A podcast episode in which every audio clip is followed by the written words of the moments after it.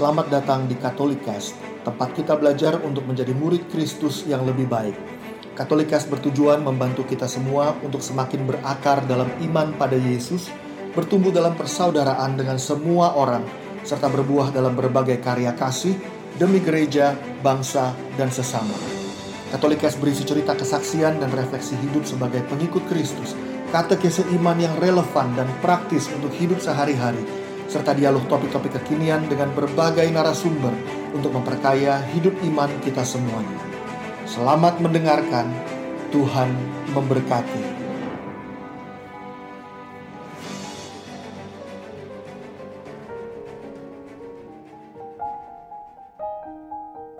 Oke,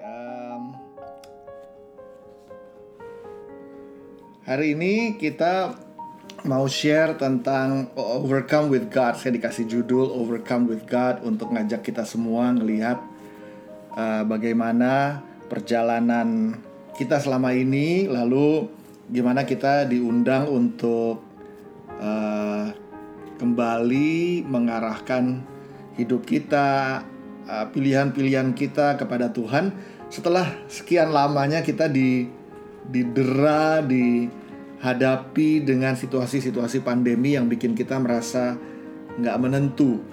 Akibatnya ada banyak orang yang menjadi ekstra khawatir, menjadi ekstra takut, ekstra cemas, dan bahkan kemudian bagi sebagian orang jadi lupa meluangkan waktu bersama dengan Tuhan karena sibuk banget nih berusaha menyelamatkan usahanya, berusaha menyelamatkan kesehatannya, pekerjaannya dan sebagainya. Sehingga dalam perjalanan ini kadang-kadang kita bisa uh, lose track dari Tuhan dan apa yang Tuhan mau di dalam hidup kita gitu. Saya mau ajak kita semua ngelihat uh, ada dua perikop yang nanti saya mau ajak kita semua untuk lihat. Lalu nanti kita sharing-sharing aja dari perikop itu, lalu lihat gimana uh, itu mudah-mudahan cerita ini bisa menjadi reminder dan sekaligus meneguhkan uh, perjalanan kita. Matius 6 ayat 33. Itu ayat yang kita semua uh, harusnya udah cukup familiar, tapi saya akan bacakan ya. Matius 6 ayat 33 itu bilang begini. Tetapi carilah dahulu kerajaan Allah dan kebenarannya, maka semuanya itu akan ditambahkan kepadamu. Oke. Lalu kita udah sangat familiar dan kadang-kadang waktu kita dengar ayat ini juga mungkin udah terasa kebal. Oke, udah nggak punya daya kekuatan lagi untuk mengingatkan kita. Kalau kita lihat ayat-ayat yang sebelumnya, kita lihat bahwa Yesus sebetulnya sedang mengingatkan para murid agar nggak khawatir dengan apa pun yang terjadi di dalam hidup mereka. Akan apa yang kamu makan, apa yang kamu minum, apa yang kamu pakai gitu. Karena Yesus bilang hidup itu lebih penting daripada makanan dan tubuh. Bukankah hidup itu lebih penting daripada makanan dan tubuh itu lebih penting daripada pakaian? Pandanglah burung-burung di langit yang tidak menabur dan tidak menuai dan tidak mengumpulkan bekal, namun diberi makan oleh Bapamu. Yesus mengingatkan kita semuanya bahwa burung aja di udara tuh dipelihara sama Tuhan. Nah, kamu tuh lebih daripada burung-burung yang dipelihara. Maka Yesus bilang, "Siapa sih di antara kamu yang karena kekhawatirannya itu bisa menambahkan sahasta saja pada jalan hidupnya, yang bisa memperpanjang hidupnya karena rasa khawatir?" Lalu Yesus bilang, "Kenapa kamu khawatir akan pakaian?" Yesus bilang, "Perhatikan bunga bakung di ladang yang tumbuh tanpa bekerja dan tanpa memintal." Namun aku berkata kepadamu, Salomo yang tidak seperti bunga itu, itu dengan segala kemegahannya sekalipun, itu nggak seindah salah satu dari bunga itu. Jika demikian, kalau Allah mendandani rumput di ladang yang hari ini ada dan besok dibuang, bukankah ia terlebih lagi mendandani kamu? Kalimat berikutnya, Yesus memanggil murid-muridnya dengan, Hai orang yang kurang percaya. Berapa kali kita kalau baca cerita ya, Yesus tuh memanggil murid-muridnya dengan hai orang yang kurang percaya. Ada badai mereka takut, mengapa kamu tidak percaya? Dan itu terus-menerus dikatakan sama Yesus. Hai kamu orang yang kurang percaya. Ayat 31 dan 32 waktu pertama kali saya baca oh, saya menyadari ayat ini ini cukup menggerakkan hati saya karena Yesus bilang begini. Sebab itu janganlah kamu khawatir dan berkata apakah yang akan kami makan, apakah yang akan kami minum, apakah yang akan kami pakai. Semua itu dicari bangsa-bangsa yang tidak mengenal Allah.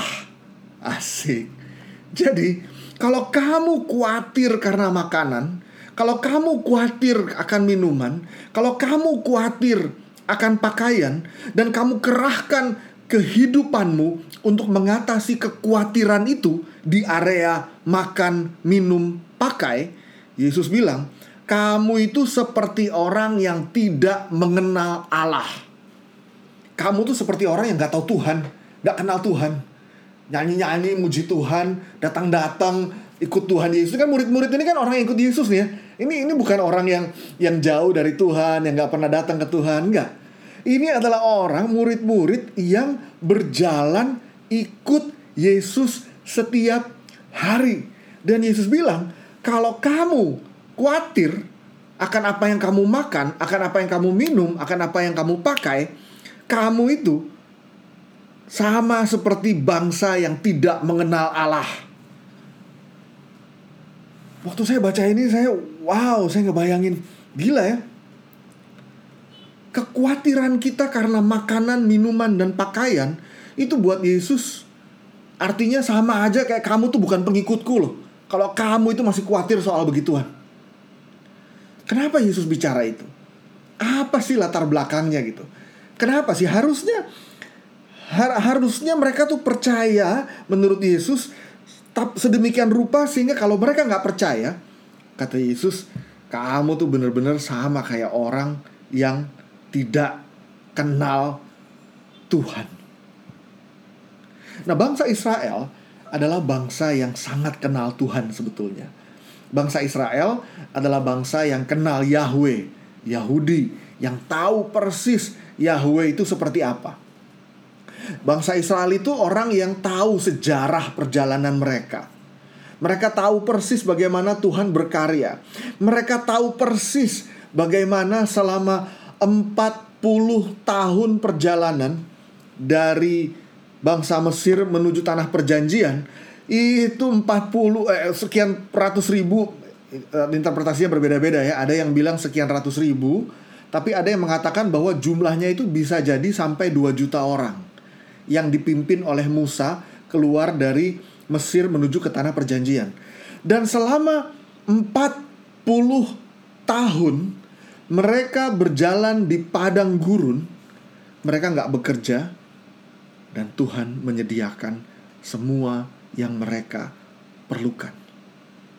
Dan Yesus bilang, kalau kamu masih juga khawatir akan apa yang kamu makan, minum, dan pakai, kamu itu benar-benar seperti bangsa yang tidak mengenal Allah. Karena kalau kamu mengenal Allah, kamu tahu apa yang Allah sudah lakukan di dalam hidupmu. Dan kalau kamu lihat ke belakang, dan kalau kamu lihat betapa Allah telah menyertai, mencukupi, menyelenggarakan hidupmu. Kalau kamu lihat pekerjaan tangan Tuhan di belakang, dan hari ini kamu masih khawatir juga, itu sama aja seperti kamu gak pernah mengalami perjalanan bersama dengan Tuhan. Atau dengan kata lain, ya sama dengan orang yang tidak mengenal Allah. Saya mau ambil satu cerita di perjanjian lama tentang bagaimana leluhur bangsa Israel itu berjalan. Dan bangsa Israel itu mereka tuh hidup Eh, tradisi turun temurun sejarah itu sangat kuat. Nggak kayak kita gitu hari ini. Zaman sekarang itu kita kalau ditanya pelajaran sejarah itu kita udah lupa. Karena waktu kita SMP dan SMA waktu pelajaran sejarah kita suka nyontek. Atau kita nggak peduli atau kita bolos atau kita cuma belajar satu malam sebelum ulangan. Jadi akibatnya begitu ulangan lewat kita udah lupa. Tapi buat bangsa Israel sejarah itu bukan seperti pelajaran di sekolah yang kita cuma belajar sekali lalu lupa. Enggak Sejarah itu bagian dari keluarga mereka. Sejarah itu bagian dari identitas mereka. Sejarah itu yang membuat mereka berada di mana mereka berada pada saat itu, yaitu menantikan Mesias misalnya. Nah, tapi mereka bisa tahu itu dari mana? Dari sejarah.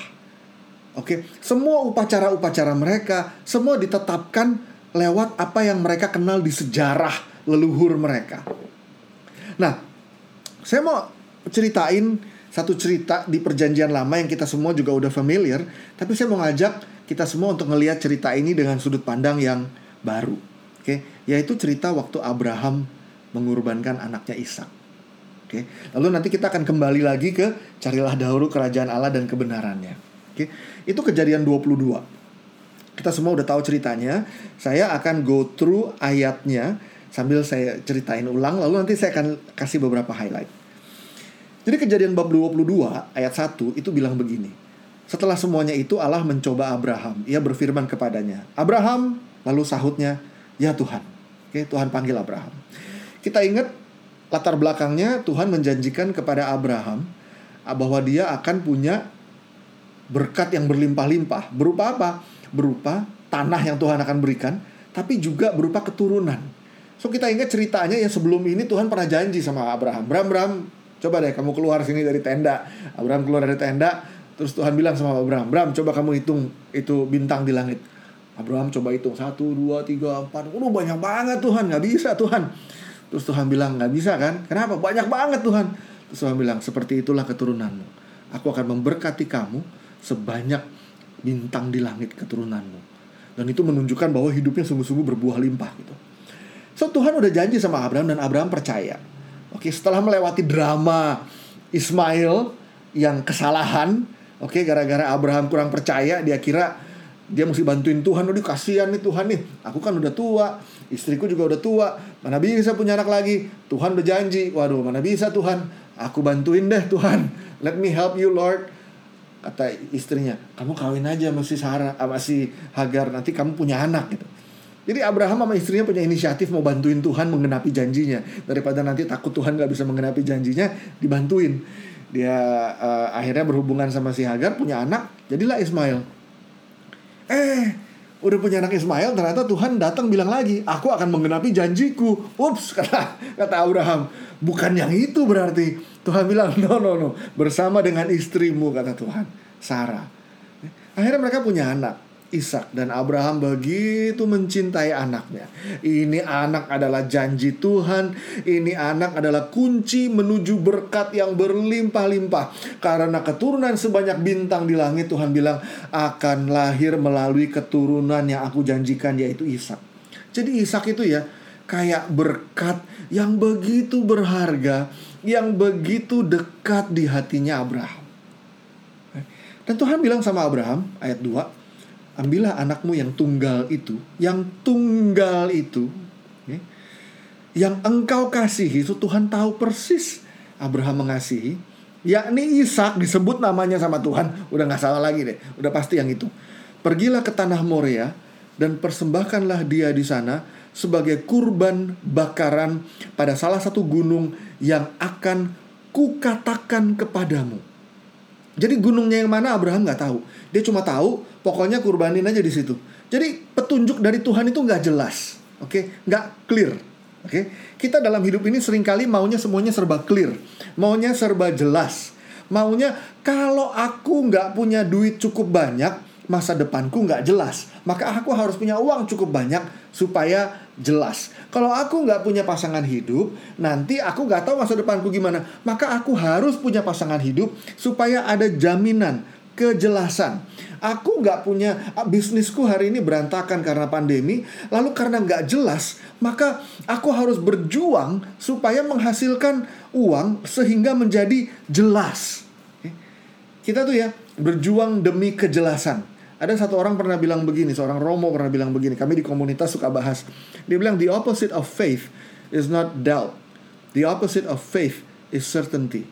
Lawannya dari iman itu bukan keraguan-raguan. Iman itu kan percaya ya. Lawannya itu bukan keraguan-raguan.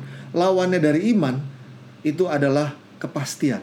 Karena di mana ada kepastian, di situ tidak butuh iman. Kalau kita udah punya kepastian, aku udah punya uang cukup, udah punya kesehatan cukup, asuransi lengkap, investasi lancar, bisnis bagus, pasangan hidup semuanya serba sempurna, orang tua baik, keluarga aman, semua baik, semua perfect, semua pasti. kita nggak perlu Tuhan karena semuanya pasti baik. Siapa lagi yang perlu Tuhan? Karena semuanya udah beres. Maka lawan dari iman itu bukan keraguan-raguan. Lawan dari iman adalah situasi kepastian. Karena di mana ada kepastian, di situ iman tidak perlu. Iman tidak bertumbuh. Dan Abraham udah biasa dikasih perintah sama Tuhan yang tidak pasti. Ingat di awal Tuhan pernah bilang sama Abraham, Abraham, Abraham, Abraham, ajak deh seluruh keluarga kamu dan pergilah ke tanah yang akan aku tunjukkan. Dan apa yang Abraham lakukan? Dia taat. Dia belum tahu mau pergi ke mana. Saya bayangin waktu itu dia ngomong sama istrinya, Sar, Sar, Sarah. Eh, yuk pergi yuk. Mau ke mana? Nggak tahu katanya gitu. Bayangin kalau kamu punya teman baik atau kamu udah menikah cewek-cewek ini misalnya one day suami kamu datang ke kamu terus bilang kita pergi yuk kita pindah yuk.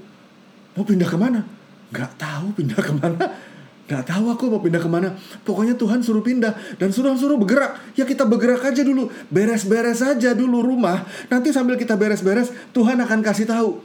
Istrinya bilang apa? Ini orang gila nih laki gua nih nggak tahu mau ke mana beberes pindah-pindahan. Tapi itu yang Abraham lakukan. Abraham udah biasa bahwa waktu Tuhan menuntun, Tuhan kasih perintahnya sepotong-sepotong. Yang Tuhan cari adalah ketaatan walaupun di tengah ketidakpastian. Hari-hari ini situasi pandemi memberikan kita sejuta ketidakpastian. Dan di tengah-tengah sejuta ketidakpastian, Tuhan mengundang kita untuk taat. Tuhan bilang bawa anakmu dan pergi. Saya bayangin malam hari itu Abraham tuh mikir. Katanya janjinya Tuhan genapi keturunan sebanyak bintang di langit. Lewat Ishak. Sekarang Tuhan suruh aku bawa Ishak pergi ke tanah Moria mempersembahkan Ishak. Ah, bukan dari Tuhan kali, nggak jelas juga gunungnya di mana. Kayaknya nih dari aku sendiri nih, kayaknya bukan dari Tuhan, oke? Okay? karena nggak jelas ya kan. Kita lalu mulai membenarkan diri kita karena nggak jelas, karena beresiko pasti bukan Tuhan. Kalau pasti dan aman, gampang melangkahnya dalam iman. Tapi by the way, kalau pasti dan aman, nggak perlu iman untuk melangkah. Tapi kali ini Tuhan bilang, bawalah, oke. Okay, saya bayangin malam itu ya, dan ini nggak diceritain loh ayat 2 sampai ayat 3 tuh ya. Ayat 3 tuh langsung keesokan harinya, pagi-pagi bangunlah Abraham, ia memasang pelana, memanggil kedua orang beserta Ishak anaknya, membelah kayu korban bakaran, berangkatlah ia dan pergi ke tempat yang dikatakan Allah kepadanya. Oke. Jadi nggak ada cerita dia cerita sama Sarah sama istrinya. Saya bayangin mungkin dia nggak cerita sama istrinya. Kebayang nggak sih kalau dia cerita sama istrinya? Dulu kamu suruh pindah ke tempat yang nggak tahu. Sekarang anak suruh korbanin ke Tuhan. Nggak mikir kamu. Coba Bram, discern lebih banyak, discernment coba yang benar. Masa Tuhan suruh korbanin anak? Ini kan berharga banget. Ini anak janji dari Tuhan. Masa Tuhan udah kasih Tuhan mau ambil lagi? Abraham pergi. Ayat 4 ketika pada hari ketiga Abraham melayangkan pandangnya, kelihatanlah kelihatannya tempat itu dari jauh. Jadi rupanya Abraham pergi aja sama Ishak. Mungkin dia bilang sama istrinya, mau pergi dulu, mau apa? Mau mau beribadah ke atas gunung mempersembahkan kurban. Cuma dia nggak cerita sama istrinya, korbannya siapa? Ya anaknya. Kalau dia cerita, abis si Abraham sama istrinya. Eh, tapi dia pergi juga. Lalu kata Abraham kepada kedua bujangnya, tinggallah kamu di sini dengan keledai. Aku beserta anak ini akan pergi ke sana. Kami akan sembayang. Sesudah itu kami akan kembali kepadamu. This is such a statement of faith. Karena Abraham bilang, kami akan sembayang. Sesudah itu kami, kami itu artinya apa? Abraham dan anaknya. Kami akan kembali kepadamu. Abraham gak tahu deh dalam hati mungkin dia udah bilang gini, kok gak, gak tahu deh Tuhan. Tuhan suruh persembahin, persembahin deh nggak tahu deh Tuhan mau gimana. Pokoknya kalau Tuhan bilang ini berkat bakalan Tuhan kasih lewat Ishak udah aku percaya aja deh. Bilang aja ke bujangnya aku akan kembali kami akan kembali lagi. Nanti apa yang terjadi di atas urusan nanti deh Tuhan. Emang enak gitu dia mau ngomong kali sama bujang-bujangnya. Gimana cara dia jelasin ke bujangnya? Bayangin emang ke bujangnya dia nggak tahu gimana cara jelasinnya. Gimana dia jelasin ke istrinya lalu Abraham mengambil kayu untuk korban bakaran memikulkannya ke atas bahu Ishak. anaknya sedang di tangannya dibawa api dan pisau. Lalu keduanya berjalan bersama-sama mendaki bukit. Lalu berkatalah Ishak kepada Abraham ayahnya, "Bapak," saud Abraham, "Ya, anakku." Anaknya bilang, "Di sini udah ada api kayu, tapi di manakah anak domba untuk korban bakaran itu?" Saud Abraham, "Allah yang akan menyediakan anak domba untuk korban bakaran baginya anakku." Anaknya percaya. Demikianlah keduanya berjalan bersama-sama. Ayat 9. Sampailah mereka di tempat yang dikatakan Allah kepadanya. Lalu Abraham mendirikan mesbah di situ, disusunnyalah kayu, diikatnya Ishak anaknya itu. Saya ngebayangin waktu Abraham lagi akhirnya ngikat anaknya Ishak, itu dia ngomong apa sama si Ishak? Nggak diceritain di sini. Tapi Ishak ini rupanya anak yang begitu baik. Dan mungkin karena baiknya si Ishak ini ya, Bayangin bapaknya gimana caranya dia bisa punya hati untuk mengorbankan anaknya padahal anaknya ini baik, anaknya nggak berontak. Bayangin, anaknya nggak berontak. Kita ya anak ya sama orang tua ya disuruh ngelakuin yang baik aja kita berontak. Ini mau dikurbankan sama ayahnya dan dia nggak berontak sama sekali. Dan diletakkannya di atas mesbah itu di atas kayu api. Bayangin, Sesudah itu, Abraham mengulurkan tangannya, lalu mengambil pisau untuk menyembelih anaknya. Wah, saya nggak tahu ya teman-teman semua ya. Ini salah satu cerita di perjanjian lama yang saya nggak pernah bisa paham. Gimana bisa seorang bapak mengorbankan anaknya? Betapa berharganya dan dia harus korbankan itu di atas mesbah. Karena Tuhan bilang korbankan Hari-hari ini di tengah pandemi ada banyak situasi yang merenggut apa yang berharga buat kita. Mungkin pekerjaan, mungkin uang. Tetapi nggak pernah mungkin seperti Ishak. Anaknya sendiri. Dan bukan diambil begitu aja. Diperintahkan sama Tuhan. Abraham yang harus menyembelih anaknya dengan pisau itu. Bayangkan, kalau hari ini di tengah-tengah ketidakpastian pandemi kita mengalami kehilangan. Bayangkan kehilangan yang harus dialami oleh Abraham. Sesudah itu Abraham mengulurkan tangannya lalu mengambil pisau untuk menyembelih anaknya. Tetapi berserulah malaikat Tuhan. Saya bayangin ya, begitu malaikat Tuhan dari langit bilang, "Abraham, Abraham." Abraham tangannya udah begini, ada suara dari langit, "Abraham, Abraham." Dia nengok ke langit langsung tarik nafas panjang. Udah gue tungguin dari tadi itu suara.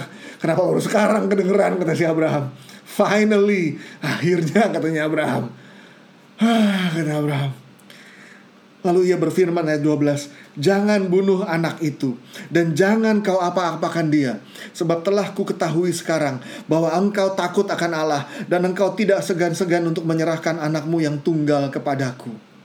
Tuhan bilang, Now I know Now I know, kata Tuhan, that you love me more than anything, kata Tuhan. Now I know that when you say you trust me, you really trust me, kata Tuhan. Now I know that when you say you prioritize me in your life, now I know that you truly prioritize me, kata Tuhan. Sekarang aku tahu, kata Tuhan, bahwa kamu bukan ngemeng doang kita kan sering kali kalau nyanyi angkat tangan lalu ngomong, aku percaya, aku percaya sama Tuhan. Kita bilang, kita bilang, kuasamu terlebih besar, ku percaya, rohmu kau bekerja, mendatangkan kebaikan. Kita sering kali cuma bilang percaya, tapi cuma di mulut doang. Tapi Tuhan bilang sama Abraham, sekarang aku tahu karena kamu berani membuat langkah iman, menyerahkan apa yang paling berharga di dalam hidupmu kepadaku, bahwa kamu sungguh-sungguh takut akan Allah. Kalau kamu bilang takut akan Allah, bukan di mulut doang, tetapi di dalam perilakumu, engkau menunjukkan bahwa engkau tidak khawatir bahwa aku tidak menggenapi janjiku. Sekalipun jalan menuju berkat Aku bilang kepadamu, berikan kepadaku, kurbankan jalan menuju berkat yang aku janjikan kepadamu. Sekalipun itu yang aku minta, engkau berikan itu kepadaku. Sekarang aku tahu kata Tuhan, bahwa engkau sungguh mencintaiku. Lalu Tuhan bilang, Lalu Abraham menoleh ayat 13 dan melihat seekor kambing jantan di belakangnya yang tanduknya tersangkut dalam belukar. Abraham mengambil domba itu lalu mengorbankannya sebagai korban bakaran pengganti anaknya. Dan Abraham menamai tempat itu Jehovah Jireh, Jehovah Jireh, Tuhan menyediakan. Sebab itu sampai sekarang dikatakan orang di atas gunung Tuhan akan disediakan. Dan Abraham lalu untuk kedua kalinya berserulah malaikat Tuhan dari langit kepada Abraham. Katanya, Aku bersumpah demi diriku sendiri. Oke, saya bacain dulu ya. Ini ayat yang paling powerful. Karena engkau telah berbuat demikian, demikian firman Tuhan. Dan engkau tidak segan-segan untuk menyerahkan anakmu yang tunggal kepadaku. Maka aku akan memberkati engkau berlimpah-limpah. Dan membuat keturunanmu sangat banyak seperti bintang di langit. Dan seperti pasir di tepi laut. Dan keturunanmu akan menduduki kota-kota musuhnya. Oleh keturunanmu lah semua bangsa di muka bumi akan mendapat berkat karena engkau mendengarkan firmanku. Kemudian kembalilah Abraham kepada kedua bujangnya. Teman-teman semuanya. Tuhan bilang begini. Karena engkau berbuat demikian, engkau tidak segan-segan menyerahkan anakmu yang tunggal kepadaku, maka aku bersumpah demi diriku sendiri. Teman-teman, Perhatiin nggak kalau orang menikah atau kalau orang di pengadilan lagi mengucapkan sumpah. Apa yang mereka lakukan? Mereka menempatkan tangannya itu di atas kitab suci yang satu. Yang satu aja begini. Ya, kalau nonton film juga begitu tuh. Nonton film-film Amrik ya, sumpah di pengadilan ya. Tangannya satu ditaruh di atas kitab suci, satunya begini, diangkat gini. Lalu dia bilang I swear apa to say the truth, nothing but the truth only the truth bla bla bla. Terus dia bilang so help me God. Kenapa tangannya dia taruh di atas kitab suci? Apa sih artinya? Lalu satu diangkat. Satu di atas kitab suci. Apa sih artinya ditaruh di atas kitab suci? Artinya begini. Ini kalau teman-teman nggak tahu ya artinya begini. Artinya dengan tangannya ditaruh di atas kitab suci dia bilang begini. Kalau aku berkata jujur the truth maka semua janji yang ada di kitab suci terhadap orang jujur akan terjadi kepadaku. Semua sabda Tuhan, semua janji Tuhan, semua berkat Tuhan yang Tuhan janjikan di kitab suci, kalau orang jujur, maka semua akan digenapi di dalam hidupku. Tapi kalau aku nggak jujur, kalau aku berbohong, maka semua kutuk yang tertulis di dalam kitab suci, kutuk terhadap orang yang bohong, hukuman, uh, ganjaran, konsekuensi, hukuman Allah, kutukan buat orang yang gak jujur, semuanya konsekuensi yang tertulis dalam kitab suci akan terjadi kepadaku kalau aku tidak jujur. So dengan kata lain, waktu kita taruh tangan di atas kitab suci, itu ya. Kita kalau kita ngomong jujur kita mendatangkan semua berkat yang dijanjikan di kitab suci di dalam hidupku. Tetapi kalau kita tidak jujur kita mendatangkan semua kutuk yang tertulis dalam kitab suci atas hidupku. Itu artinya sumpah. Tuhan kita bisa bersumpah di atas kitab suci. Kenapa? Karena kitab suci itu bicara tentang sabda Tuhan, kuasa yang lebih besar daripada kita, yang sanggup untuk mendatangkan berkat itu atau men menurunkan kutuk itu di dalam hidup kita. Ada kuasa yang lebih besar. Tapi teman-teman, Tuhan gak punya kekuasaan yang lebih besar daripada dia. Maka Tuhan gak bisa membuat sumpah atas nama yang lain. Maka dia bilang, aku bersumpah demi diriku sendiri. Artinya apa? Tuhan bilang begini, kalau aku bersumpah demi diriku sendiri. Artinya, kalau aku menggenapi janjiku, maka semua berkat yang ada di kitab suci yang pernah aku ucapkan kepadamu, berkat itu juga akan kembali kepadaku. Tapi kata Tuhan, kalau aku sampai tidak menggenapi janjiku, kalau sampai aku tidak menggenapi sumpahku, maka semua kutuk yang pernah aku keluarkan dari mulutku bagi orang berdosa, kutuk itu akan jatuh ke atas diriku sendiri. Dengan kata lain, God is pronouncing a curse for himself if he fails to fulfill his promise di dalam hidup kita. Tuhan meletakkan kutuk di atas dirinya sendiri kalau sampai dia tidak menggenapi sumpahnya kepada kita. Teman-teman semuanya, this is powerful. Kenapa? Karena Tuhan tidak mungkin tidak mungkin tidak menggenapi janjinya. Karena kalau Tuhan sampai gagal menggenapi janjinya, Tuhan akan menjatuhkan kutuk atas dirinya sendiri. It means the end of everything dunia ini, alam raya, semesta, semuanya akan kolaps karena Tuhan mengutuk dirinya sendiri dan gak ada lagi kuasa yang bisa memegang, mengelola, menahan, mempertahankan seluruh alam raya ini. Dan Tuhan sekali-sekalinya ini ya, nih Tuhan bikin sumpah ini ya begitu powerful ke Abraham. Kenapa? Karena Abraham tidak ragu-ragu taat sama Tuhan untuk berani mengorbankan apa yang berharga buat dia karena dia mendahulukan Tuhan di atas yang lain. Dan teman-teman semuanya, Tuhan menggenapi janjinya. Lewat apa Tuhan menggenapi janjinya? Di atas gunung itu, Gunung itu dibilangnya Abra ayat 14. Abraham menamai tempat itu Tuhan menyediakan. Jehovah Jireh, Jehovah Jire atau Jehovah Jeru, oke dalam bahasa Ibrani. Kota di dekat itu adalah kota yang namanya Jerusalem. Jerusalem itu artinya Jeru itu menyediakan. Di dekat kota Salem Allah menyediakan di dekat kota Salem Allah menyediakan Jerusalem. Dan 2000 tahun kemudian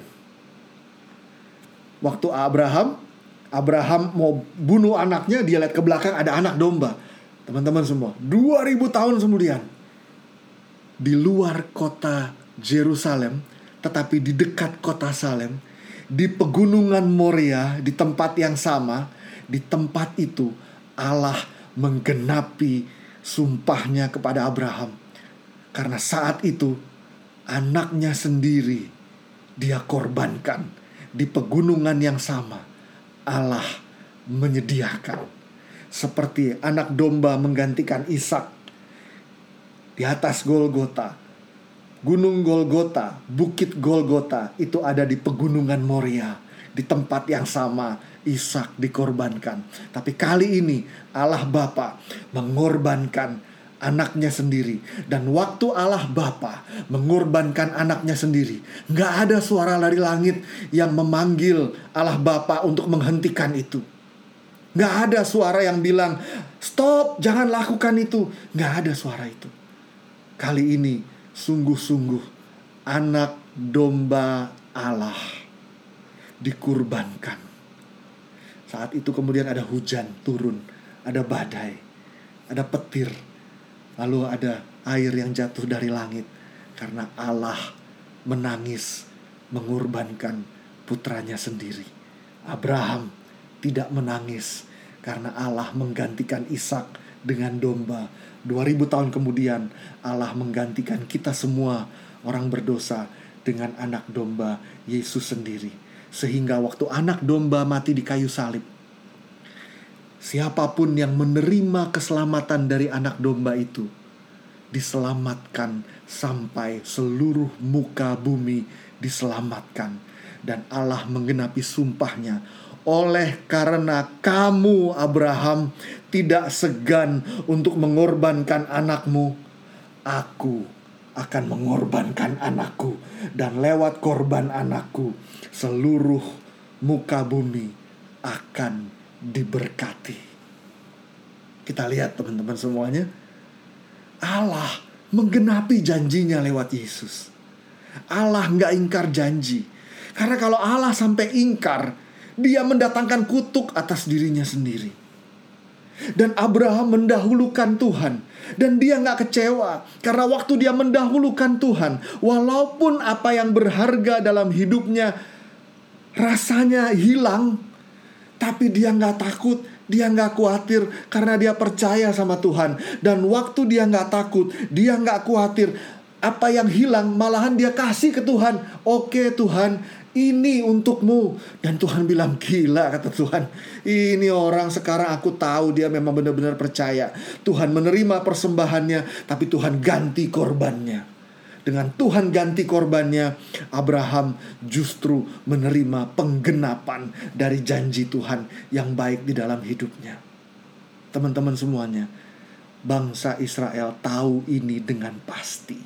Karena bangsa Israel tahu sejarah leluhurnya maka Yesus bilang, maka Yesus bilang, carilah dahulu kerajaan Allah dan kebenarannya.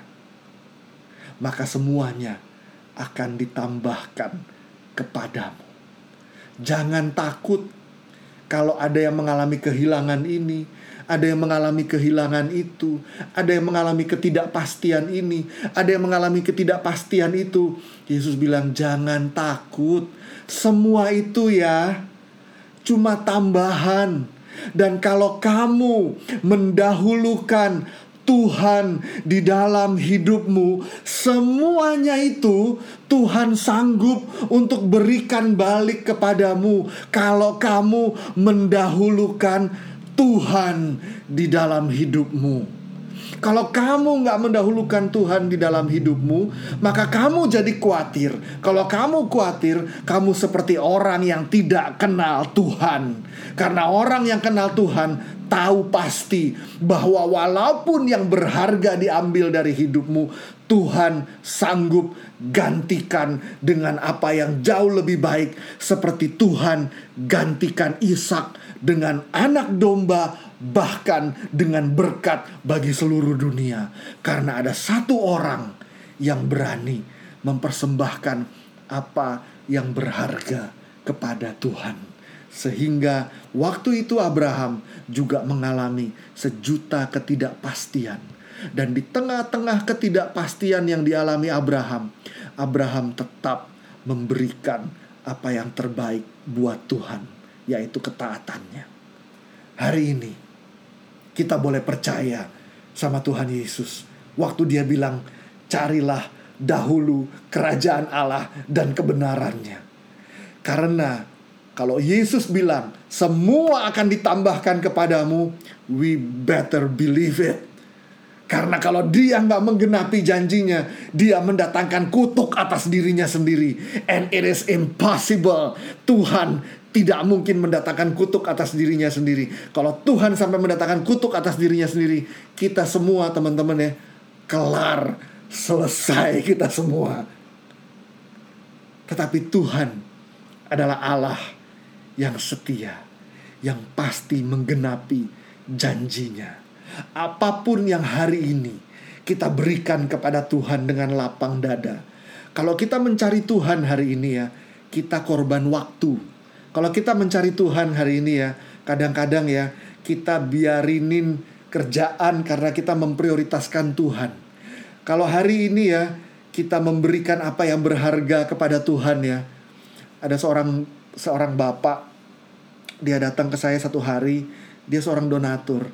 Lalu dia bilang sama saya, dia, dia orang orang ini generous banget lah, sangat murah hati. Saya tuh belum pernah ketemu donatur itu ya semurah hati dia uang dia bagikan. Di luar uang ya, waktu karena dia juga terlibat jadi seorang dewan paroki. Dan di dewan paroki dia dia kerja ya, bantuin paroki ya. Itu sampai jam 1 pagi dia masih bantuin sekretaris paroki bikin surat, Wah luar biasa ini orang. Hartanya dia kasih buat Tuhan, waktunya dia kasih buat Tuhan. Ini orang luar biasa. Lalu satu hari saya tanya sama dia, Pak, Bapak ini luar biasa ya. Apa sih, kenapa Bapak begini? Lalu dia bilang sama saya begini, Rick, dia bilang, ada satu orang pernah datang sama saya bilang gini, Tuhan itu gak pernah utang. Tuhan gak pernah utang sama kita. Apa pun yang kita kasih sama Tuhan, Tuhan pasti kasih balik buat kita. Dan apa yang dia kasih balik buat kita, jauh lebih balik baik daripada apa yang kita kasih ke Tuhan. Jangan pernah takut kekurangan. Jangan pernah takut kalau kita memberikan sesuatu buat Tuhan. Jangan pernah takut kalau ada sesuatu yang seakan-akan hilang dari hidup kita. Bilang sama Tuhan apa yang hilang itu ya. Bilang Tuhan aku berikan ini kepadamu.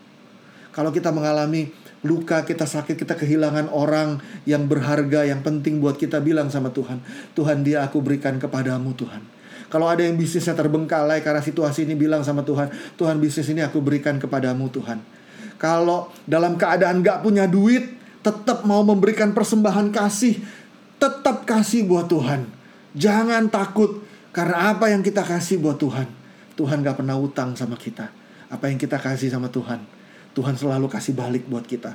Dan apa yang dia kasih selalu lebih baik daripada apa yang kita berikan kepada Tuhan. Karena Tuhan tidak pernah berhutang sama kita.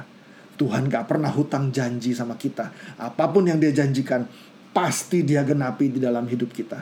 Apa pun yang kita berikan, apa pun yang terbaik, Tuhan selalu kasih yang lebih baik lagi buat kita. Tetapi Yesus bilang, rumusnya adalah carilah dahulu kerajaan Allah dan kebenarannya.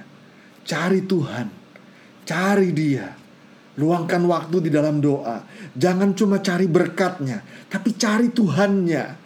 Jangan teman-teman semua, kalau kita lihat ke belakang ya, kalau kita mau jujur ya, kita lihat kok kita nggak pernah kekurangan. Apa yang kita makan, apa yang kita minum, apa yang kita pakai, nggak pernah kekurangan kok. Yang bikin kita khawatir itu bukan keperluan kita tidak terpenuhi, tapi kemauan kita tidak terpenuhi. Kebutuhan makan, minum, pakai kita tersedia. Tapi kita sering kali punya kemauan. Kemauan demi kenyamanan. Kemauan demi kepastian. Aku mau punya uang lebih banyak. Aku mau punya kepastian lebih banyak. Aku mau punya semua hal yang lain yang membuat kita sering kali jadinya lebih percaya sama yang lain itu daripada percaya sama Tuhan. Dan sering kali Tuhan izinkan hal-hal yang lain itu hilang atau diambil oleh situasi karena Tuhan mau ajar kita seperti Tuhan ajar Abraham. Kepastianmu tidak pernah terletak pada hal-hal yang lain. Kepastianmu hanya terletak kepadaku. Kalau kamu khawatir karena hal-hal yang lain itu hilang, itu menunjukkan bahwa kepercayaanmu itu kepada hal-hal yang lain, bukan kepadaku. Kalau kamu sungguh percaya kepadaku, kamu tidak khawatir karena kamu tahu bahwa aku berjanji barang siapa yang mencari kerajaan Allah terlebih dahulu, kerajaan Allah dan kebenarannya, maka segala sesuatu akan ditambahkan kepadamu. Ditambahkan kepadamu bukan janji bahwa kamu akan jadi konglomerat. Ditambahkan kepadamu bukan janji bahwa hidupmu akan menjadi nyaman. Ditambahkan kepadamu bukan janji bahwa kamu akan menjadi aman selama-lamanya. Bukan. Ditambahkan kepadamu artinya adalah kamu akan terus berada di dalam kelimpahannya Tuhan. Kelimpahan sukacita, kelimpahan damai sejahtera, kecukupan di dalam apa pun yang kamu perlukan tetapi mungkin tidak seperti yang kamu bayangkan. Karena kalau yang seperti kamu bayangkan, satu hari nanti kamu nggak percaya lagi sama aku. Kamu sering kali lebih percaya sama apa yang kamu miliki, kata Tuhan. Maka Tuhan mengajarkan kita lewat berbagai ketidakpastian. Karena hanya di dalam ketidakpastian iman kita bertumbuh. Iman itu kan melangkah di dalam percaya walaupun tidak melihat ya. Kalau kita udah melihat, itu namanya bukan iman. Kalau kita melihat berkat berlimpah di dalam hidup kita, lalu kita bilang, "Oh, tapi aku percaya kok sama Tuhan." Itu bukan percaya sama Tuhan. Itu percaya sama harta yang udah ada di depan mata. Iman itu ya, Petrus bilang, "Ini hantu apa Tuhan sih?" Terus Yesus bilang, "Ini aku." Terus Petrus bilang, "Ah, yang benar. Kalau benar itu Tuhan, panggillah aku berjalan kepadamu." Yesus bilang, "Fine, if that's what you want," kata Yesus. "Come," kata Yesus. Lalu Petrus bingung dong, "Gila, gue ditantangin. Aku sedang berdiri di perahu. Ini kepastian nih.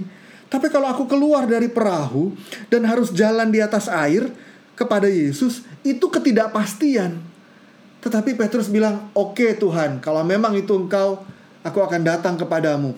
Lalu Petrus mengerahkan seluruh keberaniannya, seluruh imannya dan dia mulai memberanikan diri keluar dari perahu, menjejakkan kakinya di atas air dan menumpu seluruh beratnya di atas kaki di atas air dan dia mulai berjalan menuju Yesus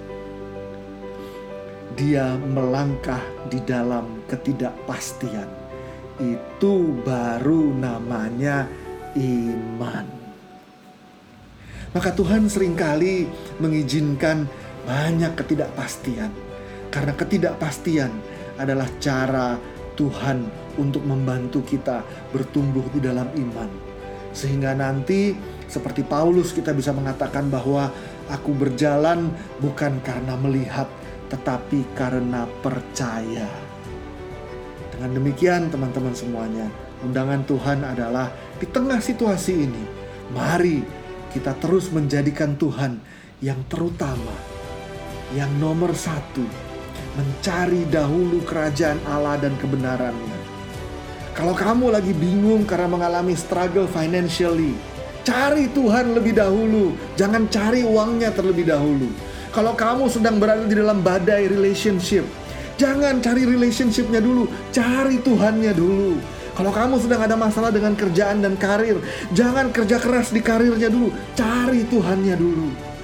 Dan ini kita akan lihat, waktu kita berpegang sama janji Tuhan itu ya, tapi itu bukan berarti kita nggak kerja, bukan berarti kita nggak kerja keras. Cari Tuhan terlebih dahulu, lalu kerja keras. Cari Tuhan lebih dahulu, lalu benahi relationshipnya. Tetapi jangan dibalik. Jangan yang lain dulu baru Tuhan. Dahulukan Tuhan terlebih dahulu. Utamakan Tuhan lebih dahulu.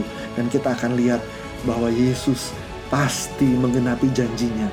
Bahwa semua yang lain akan digenapi, ditambahkan di dalam hidup kita. Sehingga sukacita kita akan menjadi penuh hanya di dalam Yesus.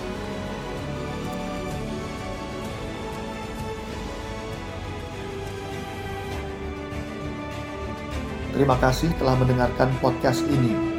Jangan lupa untuk berbagi Katolikes kepada para sahabat dan kenalan kita, supaya semakin banyak orang mengenal kabar gembira Tuhan Yesus dan mengalami kasihnya yang memulihkan, menguatkan, dan memberkati.